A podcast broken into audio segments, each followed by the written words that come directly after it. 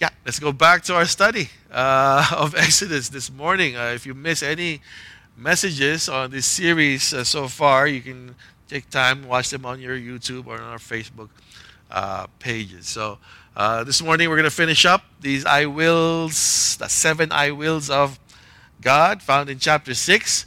Uh, I, also, I said that these I will statements are not just God's response to the doubts of Moses and the Israelites it also contains God's saving plan for the greater exodus uh, that Jesus is going to lead as the new Moses, right? So, uh, first two I will statements spoke of the freedom that comes with God's salvation. Uh, the third I will statement uh, speaks uh, or spoke of how that freedom will come about, how God will redeem his people uh, back to himself.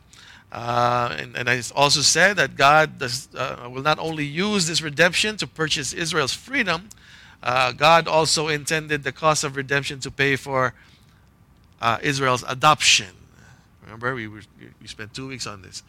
On adoption, uh, which, uh, if you read the I will statements, it's contained in the fourth and fifth I will statements. So that's where we are so far.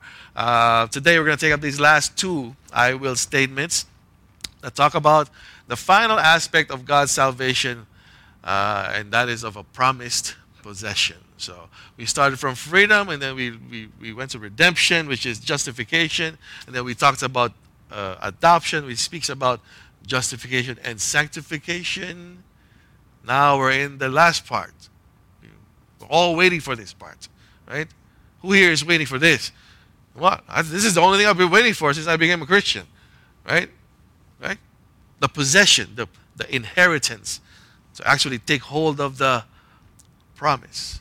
So we're in the glorification part of the I will statements. Uh, let's, let's read uh, verse 8 again. This is where it's uh, mentioned. Verse 8 I will bring you into the land that I swore to give to Abraham, to Isaac, and to Jacob, and I will give it to you for a possession. I am the Lord.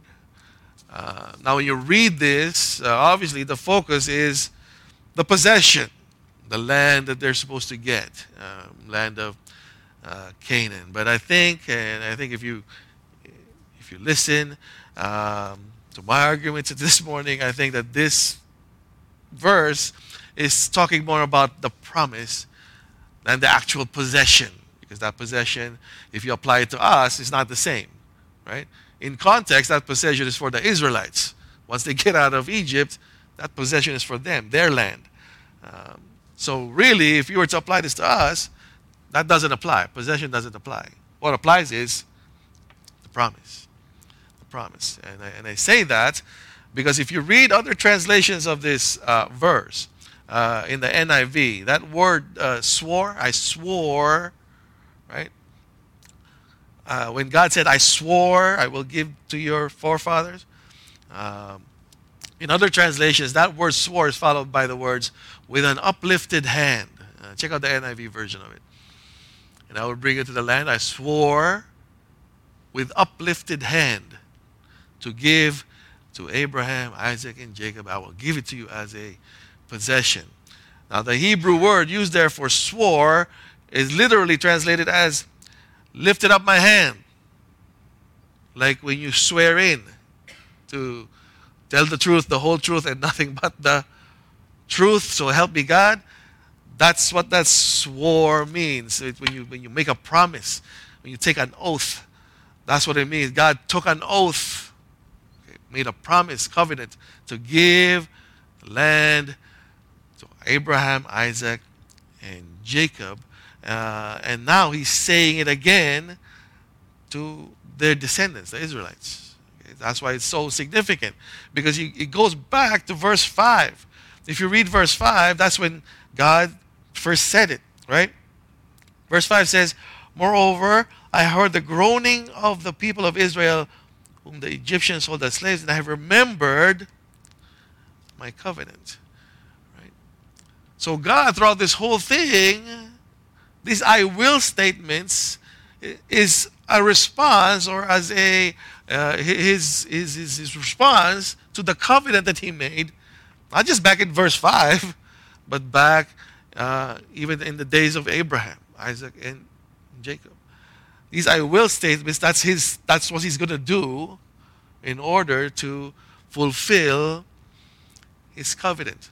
That's why I said the first five verses of chapter 6 was God's response to doubt, right? Remember? If you go back a few sermons, the reason why chapter 6 is why God is saying all these I wills is because the Israel, Israelites started to doubt God. Moses started to doubt God because uh, when they asked, uh, when Moses and Aaron asked Pharaoh, give us three days, it was rejected. Um, and after it was rejected, they start doubting God. And God said, Why are you doubting me? I've promised your ancestors. I've promised your forefathers I was going to do this. And now I'm going to, I will do this, and this is how I will do it. I will, I will, I will, I will, I will. Right? God said from the beginning that He was going to give this to them. Nothing you know, on this world is going to stop that. Not even the most powerful nation on earth at that time. That's why when God started these I will statements, He began it with a therefore. Check out verse 6. What did He say in verse 6? Say therefore to the people of Israel, after reminding them, I made a covenant. Why are you doubting? I made a covenant with your forefathers. But you still doubt? Say therefore to the people of Israel, this is what I'm going to do. I will. I will, I will, I will, I will. Seven I wills. Right? That's why it is so important to look at verse 8 when he says as a possession. To not look at the possession because it doesn't apply to us, it applies to the Israelites. but look at the promise because that's what applies to us. Right? That's what the two I will statements uh, focus on. is the promise that God will give even us possession. Uh, actual promise is what we are going to focus on. Um, and again, what this shows us is God's covenant promises will be fulfilled no matter what. This is God's ultimate response to our doubts that I am the God of your forefathers and what I promised them will be fulfilled. And I guarantee it. I raise my right hand. I swear on it. Check out Ezekiel 20, uh, verse 5 and 6. And say to them, Thus the Lord your God, or the Lord God, on the day when I chose Israel, I swore to the offspring of the house of Jacob, making myself known to them in the land of Egypt, I swore to them, saying, I am the Lord your God. 6. On the day that I swore to them that I would bring them out of the land of Egypt into a land that I have searched out for them, a land flowing with milk and honey, the most glorious of all lands. So God swears, God's promise, God's covenant to the Israelites is to bring them to that land. But as a pointer, God is also saying, telling us that promise also applies to you. Right? The nation of Israel is not just the nation of, uh, as far as their nationality is concerned. The Apostle Paul calls the Israelites, the true Israelites, as the children of Abraham by faith. Right? So anybody who has Abraham's faith is included in that nation, which is, uh, I don't want to say the church, but that nation that God is building so that when the time comes, when the end comes, we will all be as one. Right? Jews and Gentiles don't matter. You have the faith of Abraham, you are a son, you are a daughter of God.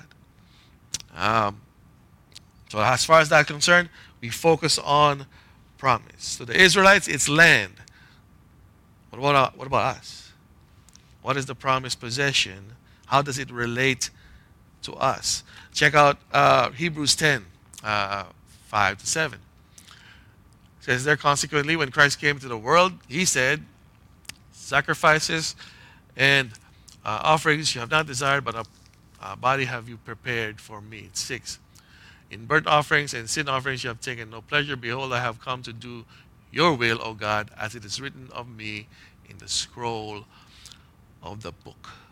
So when Jesus says that I have come to do your will, when he came to this world, what he meant was, I have come to do your I wills. If you go back to Exodus. If Exodus, I wills of God, is a pointer to God's salvation, when Jesus says, I have come to do your will, what he's saying is that I will accomplish these I will statements.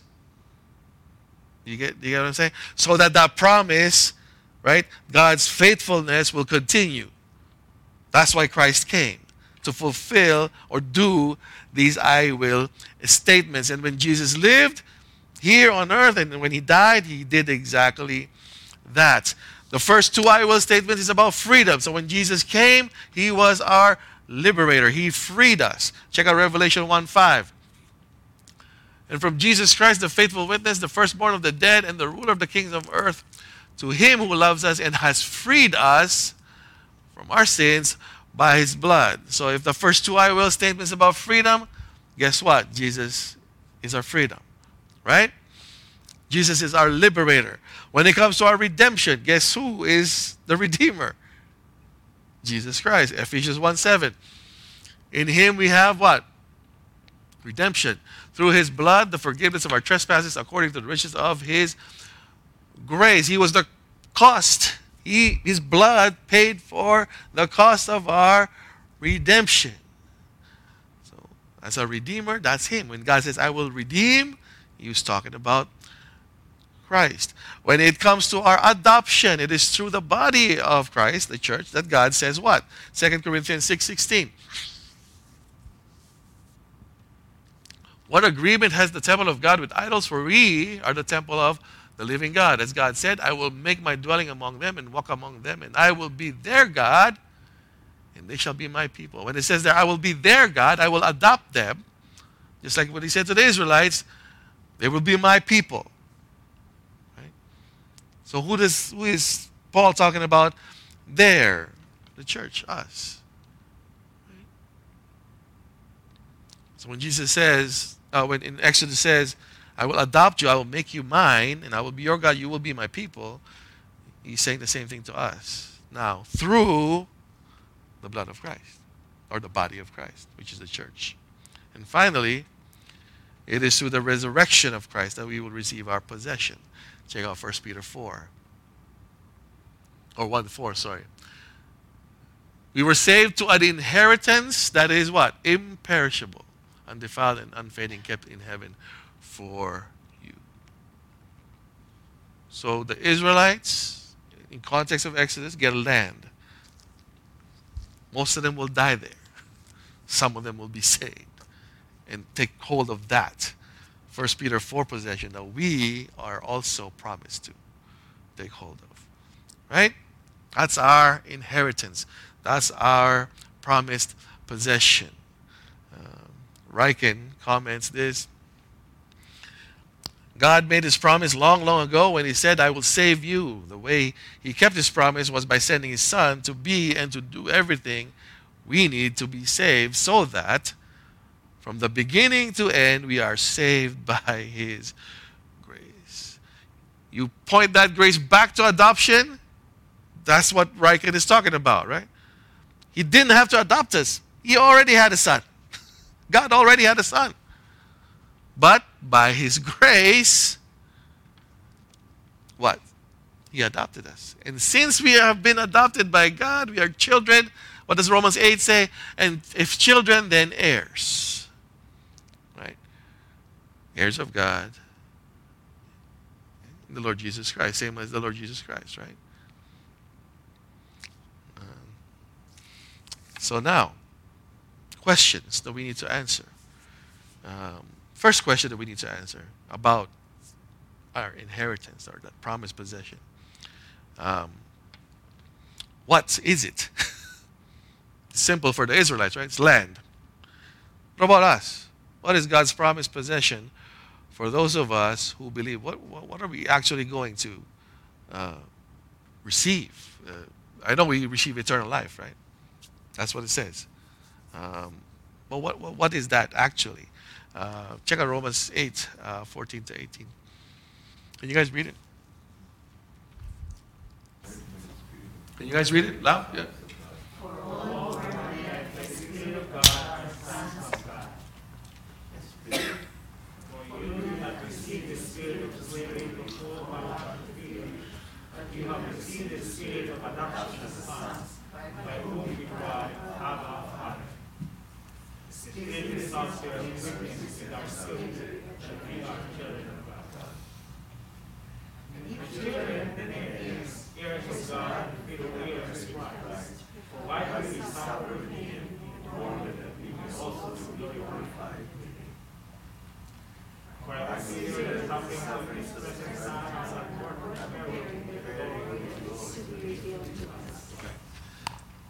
So three things I want to sh- I want to point out in those verses about promised possession. Okay, first, only those adopted children will be heirs. Okay, only children of God adopted will be heirs based on those verses. Number two, adopted children will receive an inheritance. If you're an heir, you get an inheritance. Uh, and number three, adopted children.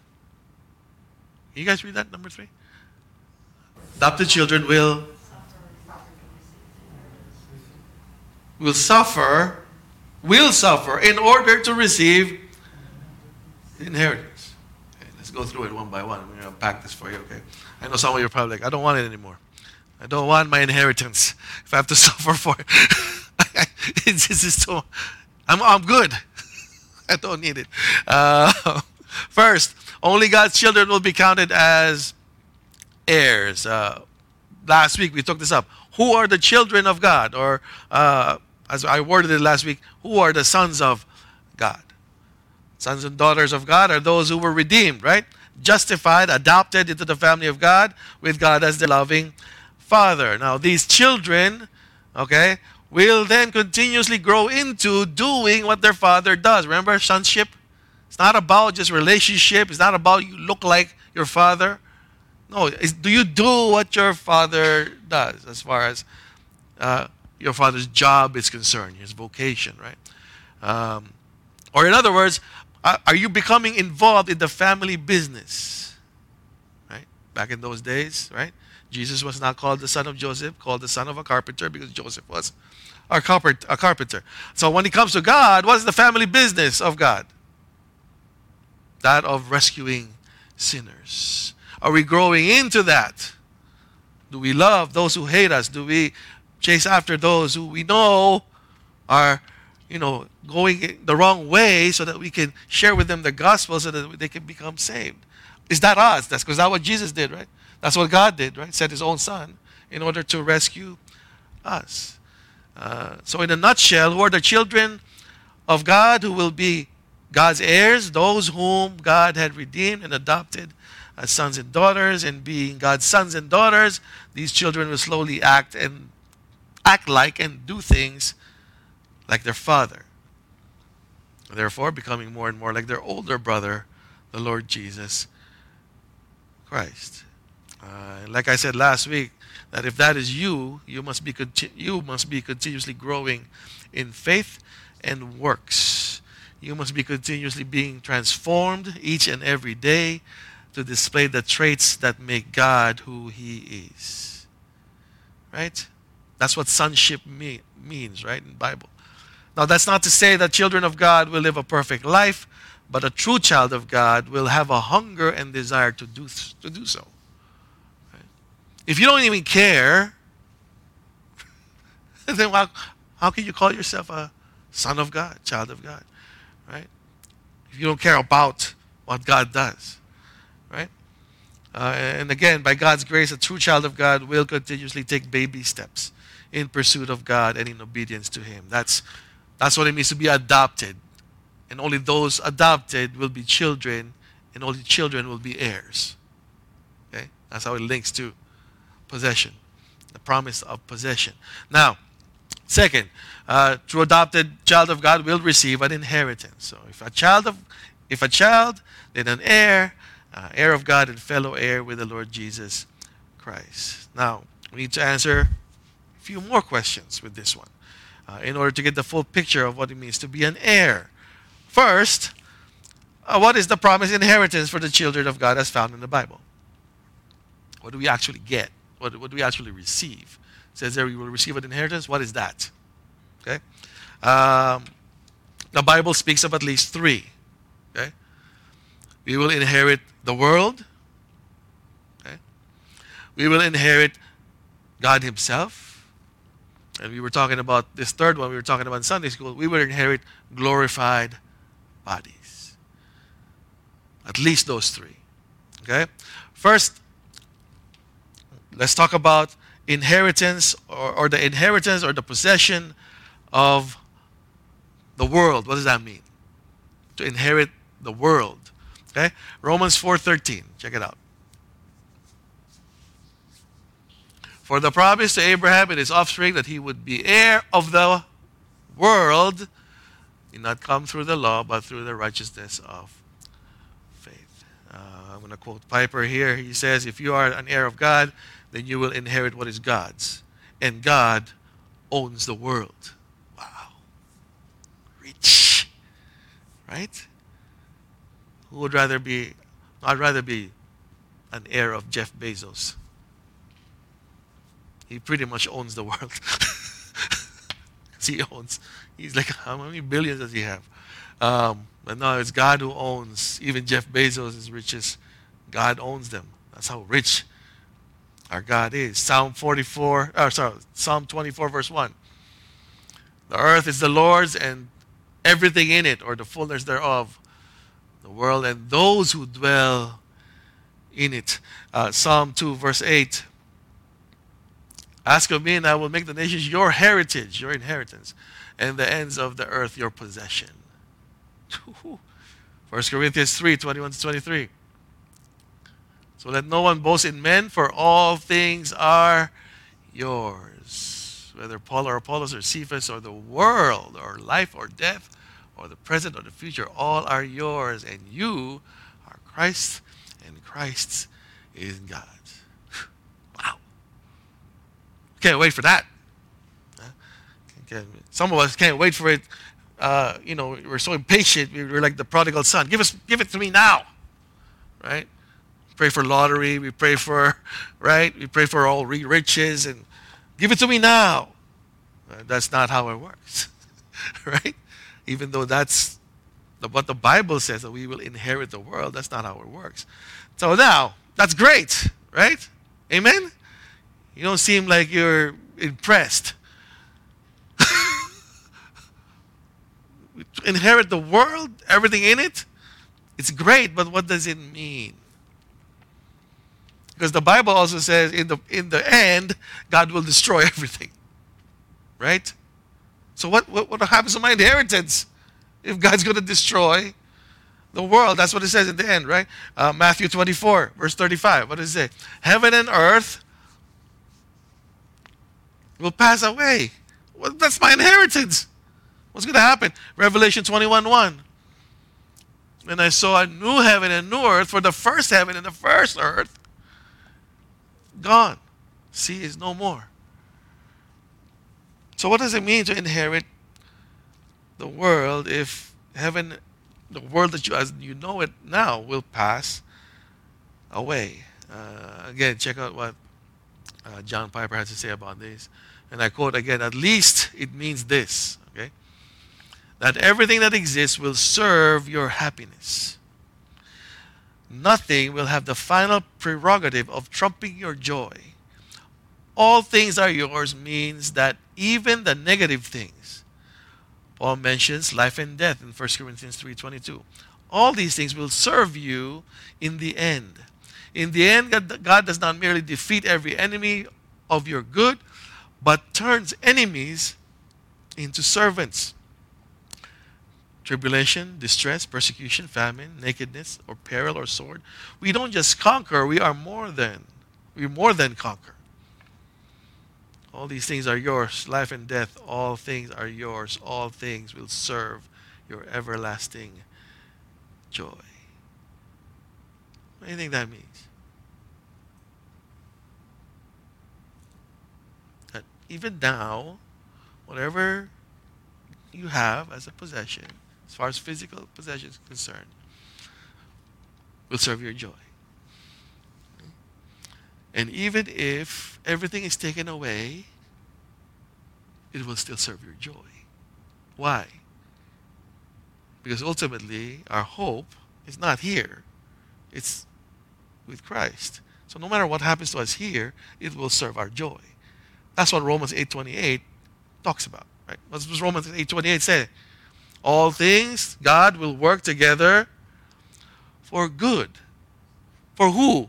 For those who love him and are called according to his purpose. So one day, even the bad things, even if you die, it will serve your joy. I think that's what it means for believers to inherit the world. Does it work now? Well, if you if you, you recently lost a loved one, how is that going to serve your joy? If that loved one is saved, yes, it will, right? It will serve your joy. God is able to work that for good to serve your joy, even though there's still mourning because we're still here. It still serves to serve your joy. So it, even now it works, right? Even now we're already kind of taking a hold of that possession by faith. But when the time comes, it'll be real. it'll be reality. whatever happens in this world, it will serve our joy in the end because God promised to do so. And that's one of our heir inheritance as a child of God. Right? So that's the first one. What do we inherit actually? The world. And by that it means that everything in here, even though it serves your joy now, everything that will happen to it, even if it gets destroyed, will continue to serve your joy. That's part of your inheritance. Amen? Is that good news? No? Hmm. Next, children of God inherit God Himself. Okay. This is some people like, so what? I have Him now, and it's not that great. What does it mean to inherit God Himself?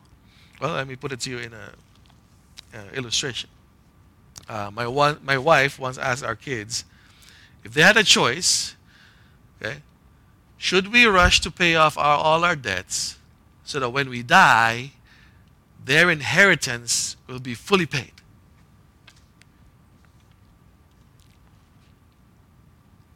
Because most of us we will probably leave debts to our kids. Hopefully not. So my wife asked them that. If you had a choice, should we rush to pay off all our debts so when we die, their inheritance or whatever we're going to leave to them will be just theirs.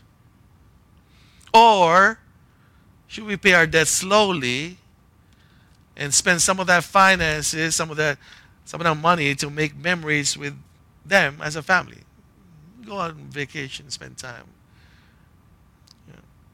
While we're able we're still able to do so, while we're still young.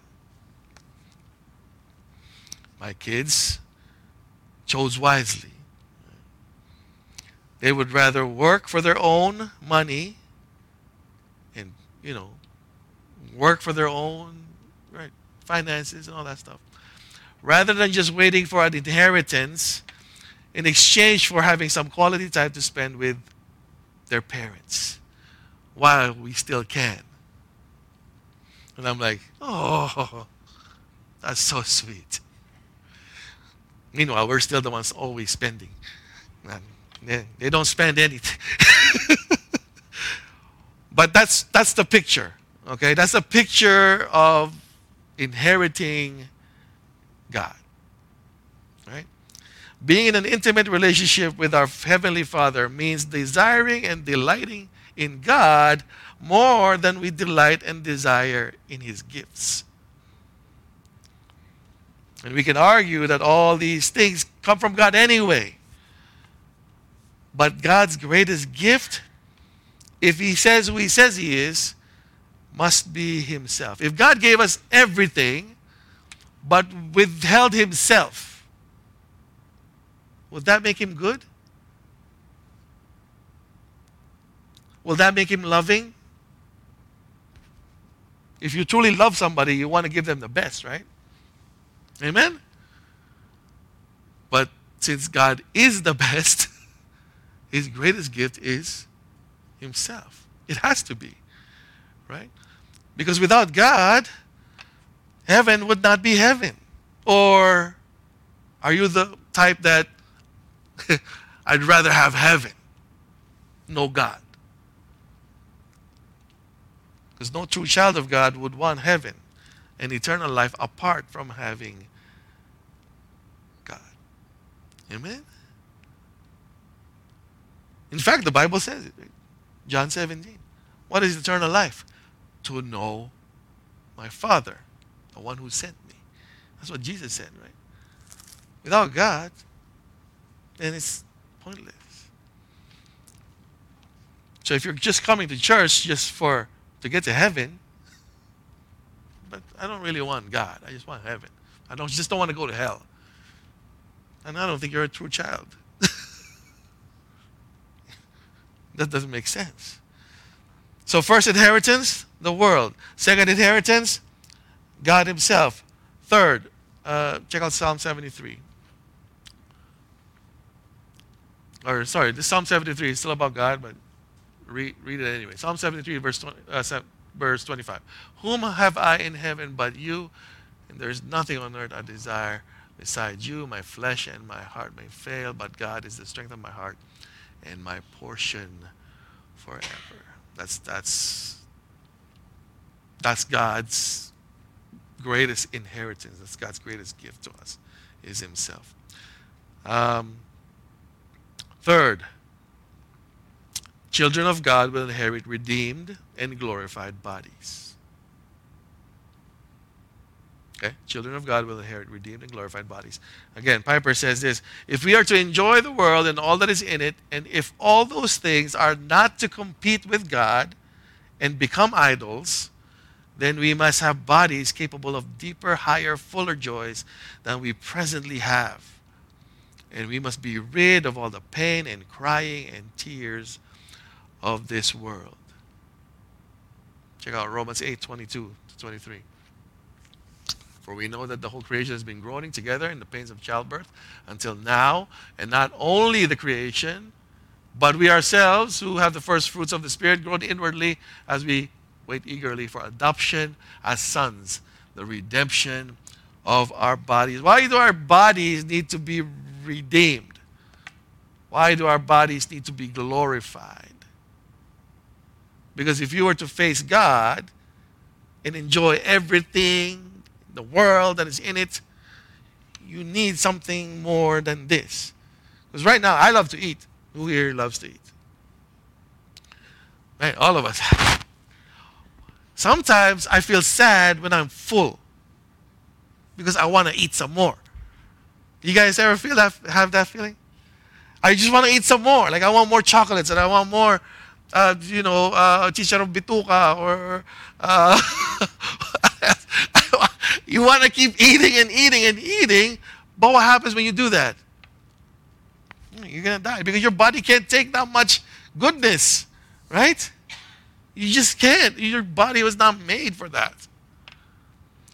So imagine if God comes back, okay, here's your inheritance all of this possession, like all of this joy and all everything on earth is for your joy. And myself I give to you. How are you gonna take? You'll die. you, you will die. So God, in His grace, says, "Yo, no.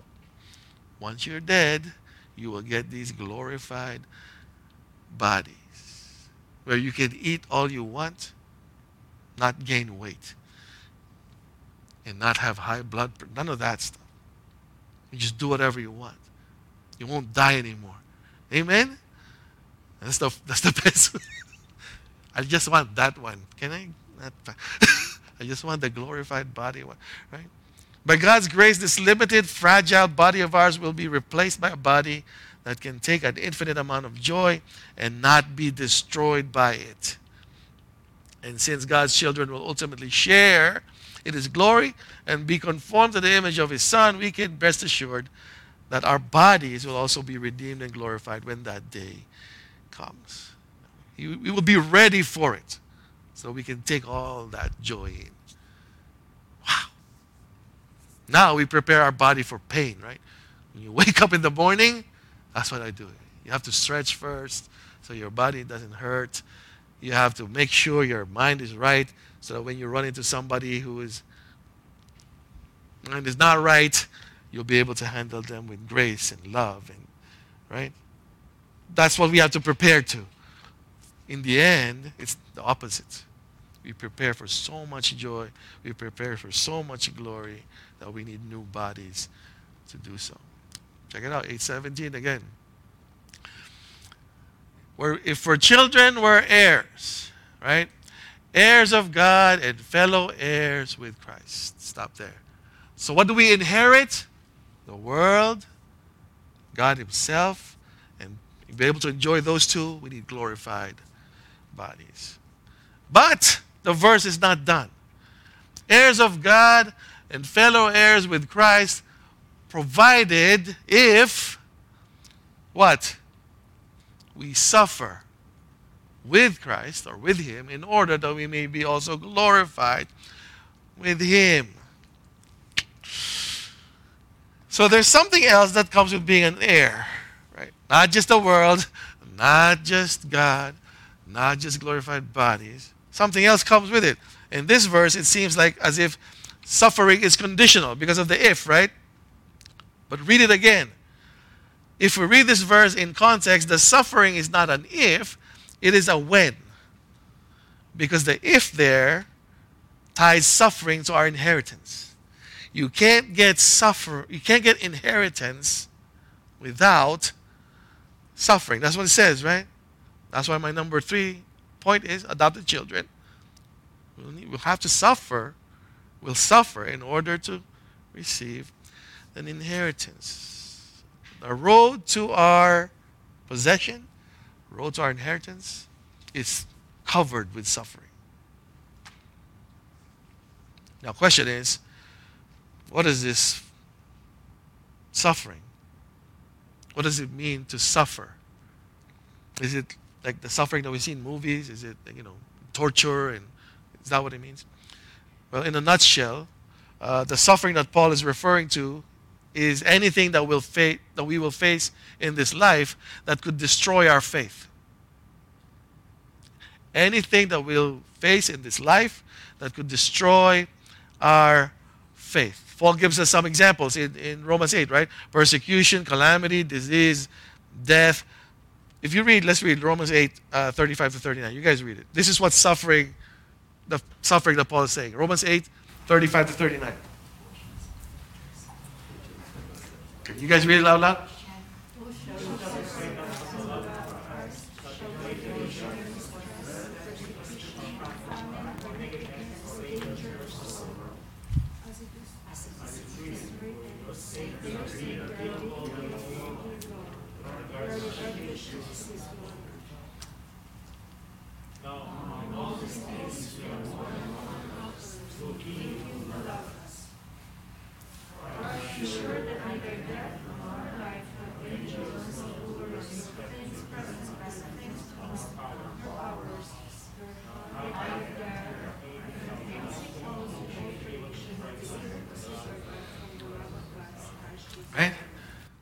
In context, that's what Paul means by suffering.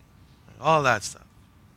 Anything that could destroy your faith. If you are put through persecution, some will crack. Right? If you're put through uh, what is torture, some of us will crack. Um, anything that will destroy our faith. But the Paul, what he did was list the major ones there. That's all major if you think about it. Disease, calamity, all that stuff. Yeah. That is, we will suffer if we experience that. But those are all major. What about minors? What about the little ones? What about the little things? Little things like uh, job loss. That's suffering. Or a difficult coworker. Well, who's had experience with difficult coworker? Isn't that suffering? It's small. It's not included in Romans 8, but it's still suffering. It sometimes can still just, you know, destroy your faith. What about difficult church members? Uh, maybe just for me, or for you. Uh, right? Disagreements. What about disagreements? Arguments. No, bullies. I hate bullies. Societal trends that are going on right now. I think sometimes it's very daily anxieties. Some people are, because of COVID, because of the lockdown, uh, have suffered uh, mental illnesses. That's suffering. What about fears? What about doubts? What about, what about all these things? They're all suffering, and they're all lined up our road to our inheritance, to our possession. So now, you have to ask. You not only don't know, you know what the what is, what is the suffering. Now you have to ask why. Why, why do I have to go through this? Right? Why does God lined up the road to our inheritance with suffering? I think it's the same purpose uh, that he had for allowing the Israelites to go through slavery. We talked about this a long, long time ago. Why did God allow the Israelites to be enslaved for 400 years? Uh, two reasons. First is to make us rely more on God. Uh, 2 Corinthians 1 8 and 9. For we do not want you to be unaware, brothers, of the affliction we experienced in Asia, for we were so utterly burdened beyond our strength that we despaired for life, for of life itself. Indeed, we felt that we had received the sentence of death, but that was to make us rely not on ourselves, but on the God who raises the dead. That's why. Okay? God didn't just give us, He could have, right? He could have just given us all the glorified body, all that stuff, and not go through suffering. Why not? But He made us go through this. For what? So that we can rely more on Him. Right? Without any hardships, we can easily fool ourselves into thinking we can handle anything. But because of the suffering that comes from things that are out of our control, we naturally look to something greater than ourselves to rely on. And that's normal. That's, that's how we are wired as humans. I don't care how much you say, I don't believe in God, I don't believe in God. If you're put in a situation where you have no control, suddenly you believe. Right? That's why there's Christians that are emergency Christians. Right? God, they put God in a little emergency box with a glass thing, with a hammer, and break in case of emergency. That's the only time these Christians come to God. I'm suffering, help me. Because that's, that's just how we're wired, right? That's how sinful man is wired. Suffering comes, I can't control it anymore. Somebody help me. One uh, U.S. military chaplain uh, named William Thomas Cummings once said, uh, during a sermon he delivered on the field of battle. Uh, this is in the Philippines. On the field of uh, battle during the Battle of Bataan in 1942, this is what he said There are no atheists in foxholes. so he's talking to the U.S. troops who are about to go to battle in Bataan in 1942. Some of them are not Christian, obviously, right? This chaplain says there are no atheists in foxholes. What does that mean? That means that during times of stress or fear or suffering, anyone will start to believe or hope in a higher power. Anybody. I don't care how atheist you are. You start to pray. You're going to start to talk to somebody about helping you. Right? So, what did God do? By His grace and mercy, God lined up our path to our inheritance with suffering so that we won't be spoiled brats waiting for our inheritance from our rich father. That's all we do. If, if, if there was no suffering and you're just sitting here, just, hmm, and everything's good, nothing bad is happening, we'll be spoiled brats, right? And look, even the richest people in the world wouldn't do that to their kids. Look at Bill Gates. Bill Gates one of the richest men in the world, when asked how much of his fortune he will leave to his kids, he said this I definitely think leaving kids massive amounts of money is not a favor to them. Even Bill Gates said, I'm going to leave 99.9% of my fortunes to charities. What about your kids? They get 10 million each. so that they would have to suffer a little bit. Was reading the article, I'm like, 10 million? Just give me one. to suffer. But what's his point? His point is he doesn't want his kids to not learn the value of hard work. You know, to just rely on these. But with 10 million, I mean, you can live off that. You put that in a good savings account. You can live off the. But still, that the point is that he he doesn't want to spoil his kids, right? Do you think God would do that to us? Like, no, that's, that makes him not loving. If Bill Gates can love his kids that way, I'm sure God loves us even more. So, in, in His mercy, He, he lined our path to our inheritance with suffering.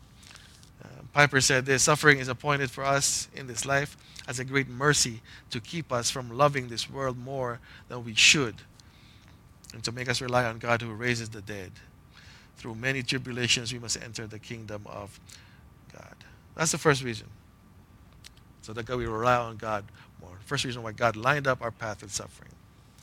Second, uh, God lined up our path, to our inheritance with suffering, to make our inheritance much more desirable than any comfort that we have in this world. Much like how God allowed the Israelites to suffer in slavery, God allows us to experience suffering today to help us to lose our taste for this world and instead develop a desire and a hunger to be with God in eternity. Amen? That's why we're, as Christians, we're always supposed to be looking way ahead. Otherwise, you're not going to survive this world. If you just take it one day at a time, where are you going to pull out your hope from? Right? We should look way ahead. Um, but that suffering is also to, yeah, you lose your taste for this world. Uh, some people do that by committing suicide, right? They've lost all taste for this world, and, you know, I got to get out. uh, I'm not telling you to commit suicide, but uh, you know, the way you think, it should be that.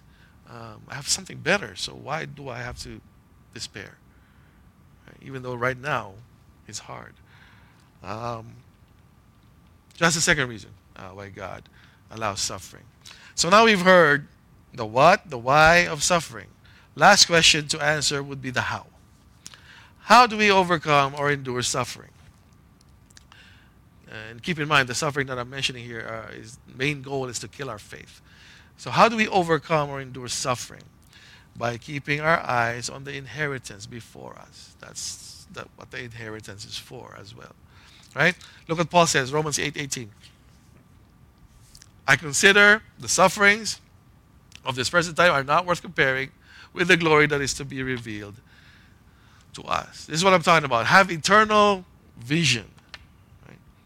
He didn't just look forward a couple of years, but he looked thousands of years ahead into eternity and then fixed his eyes on the glory that is to be revealed to us. And uh, when I say look forward, I'm, Paul is looking forward by faith. He's believing that whatever he's suffering right now, that's just the road leading to his inheritance. And that glory far outweighs the suffering. Whose glory is he talking about? God's. Right? And his adopted children's. So we will be glorified at that point as well. So, how do we endure suffering? Look forward. And even though we're walking through the suffering, we can have joy because we know there's something to look forward to. Simple. Don't focus on the suffering, focus on the promise. Remember? This whole thing is about promise, right? Don't focus on the suffering, focus on the promised possession. Right? Let me close by uh, telling you the story uh, by John Newton. A man, uh, this story is about a man who um, was going to New York. He was on his way to New York to claim his inheritance. Somebody died, one of his relatives, rich relatives died, sent him a letter. Come to New York, you have an inheritance that you have to claim. So on the way there, about a mile from the lawyer's office, his carriage broke down. Just one more mile. His carriage broke down so that he would have to walk the rest of the way to the lawyer's office so that he could go and claim his inheritance. And the author of the story said this What a fool we should think of him if we saw him wringing his hands and blubbering out the, all the remaining miles. My carriage is broken. My carriage is broken. You get the point of the story? He's a mile away from becoming rich, so to speak. He just has to walk there. But since his carriage broke down, that's all he could think about the rest of the way. Carriage broken. What a fool, John Newton said. what a fool. But if you think about yourself, just look at yourself. How many times you complain about stuff? Me. Right? I complain a lot. Focus on this stuff. Why, why are all these people? Why, why is my life like this? Blah, blah, blah, I'm, I'm 46 this year, this seven, six, six. I don't even know how old I am. I'm 46 this year. Average lifespan for a male, 80, 75, 80. I got 40 more years, less than 40 years, I'm dead. Why am I complaining? I have this thing that I'm looking forward to. And it's not like life here is bad. What a fool. You have your last mile to not look at what you're getting and instead, man, my carriage broke. I lost my job. I'm by myself. Everybody in my family is dead.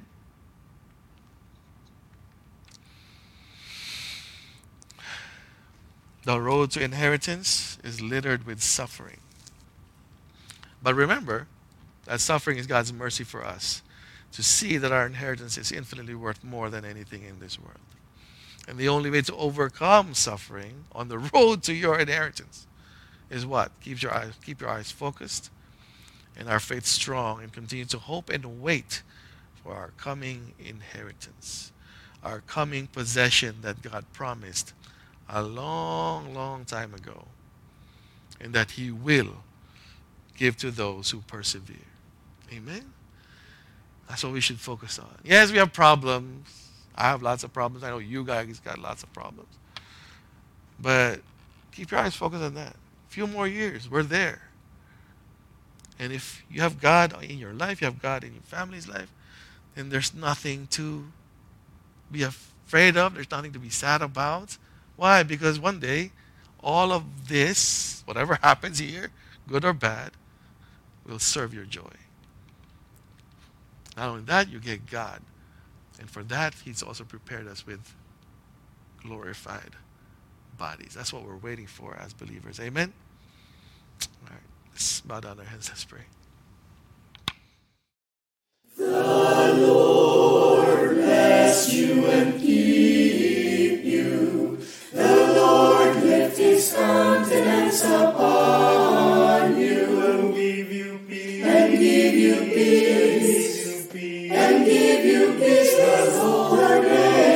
his face to shine upon you. And be great and be gracious unto you. And be gracious. The Lord be gracious, gracious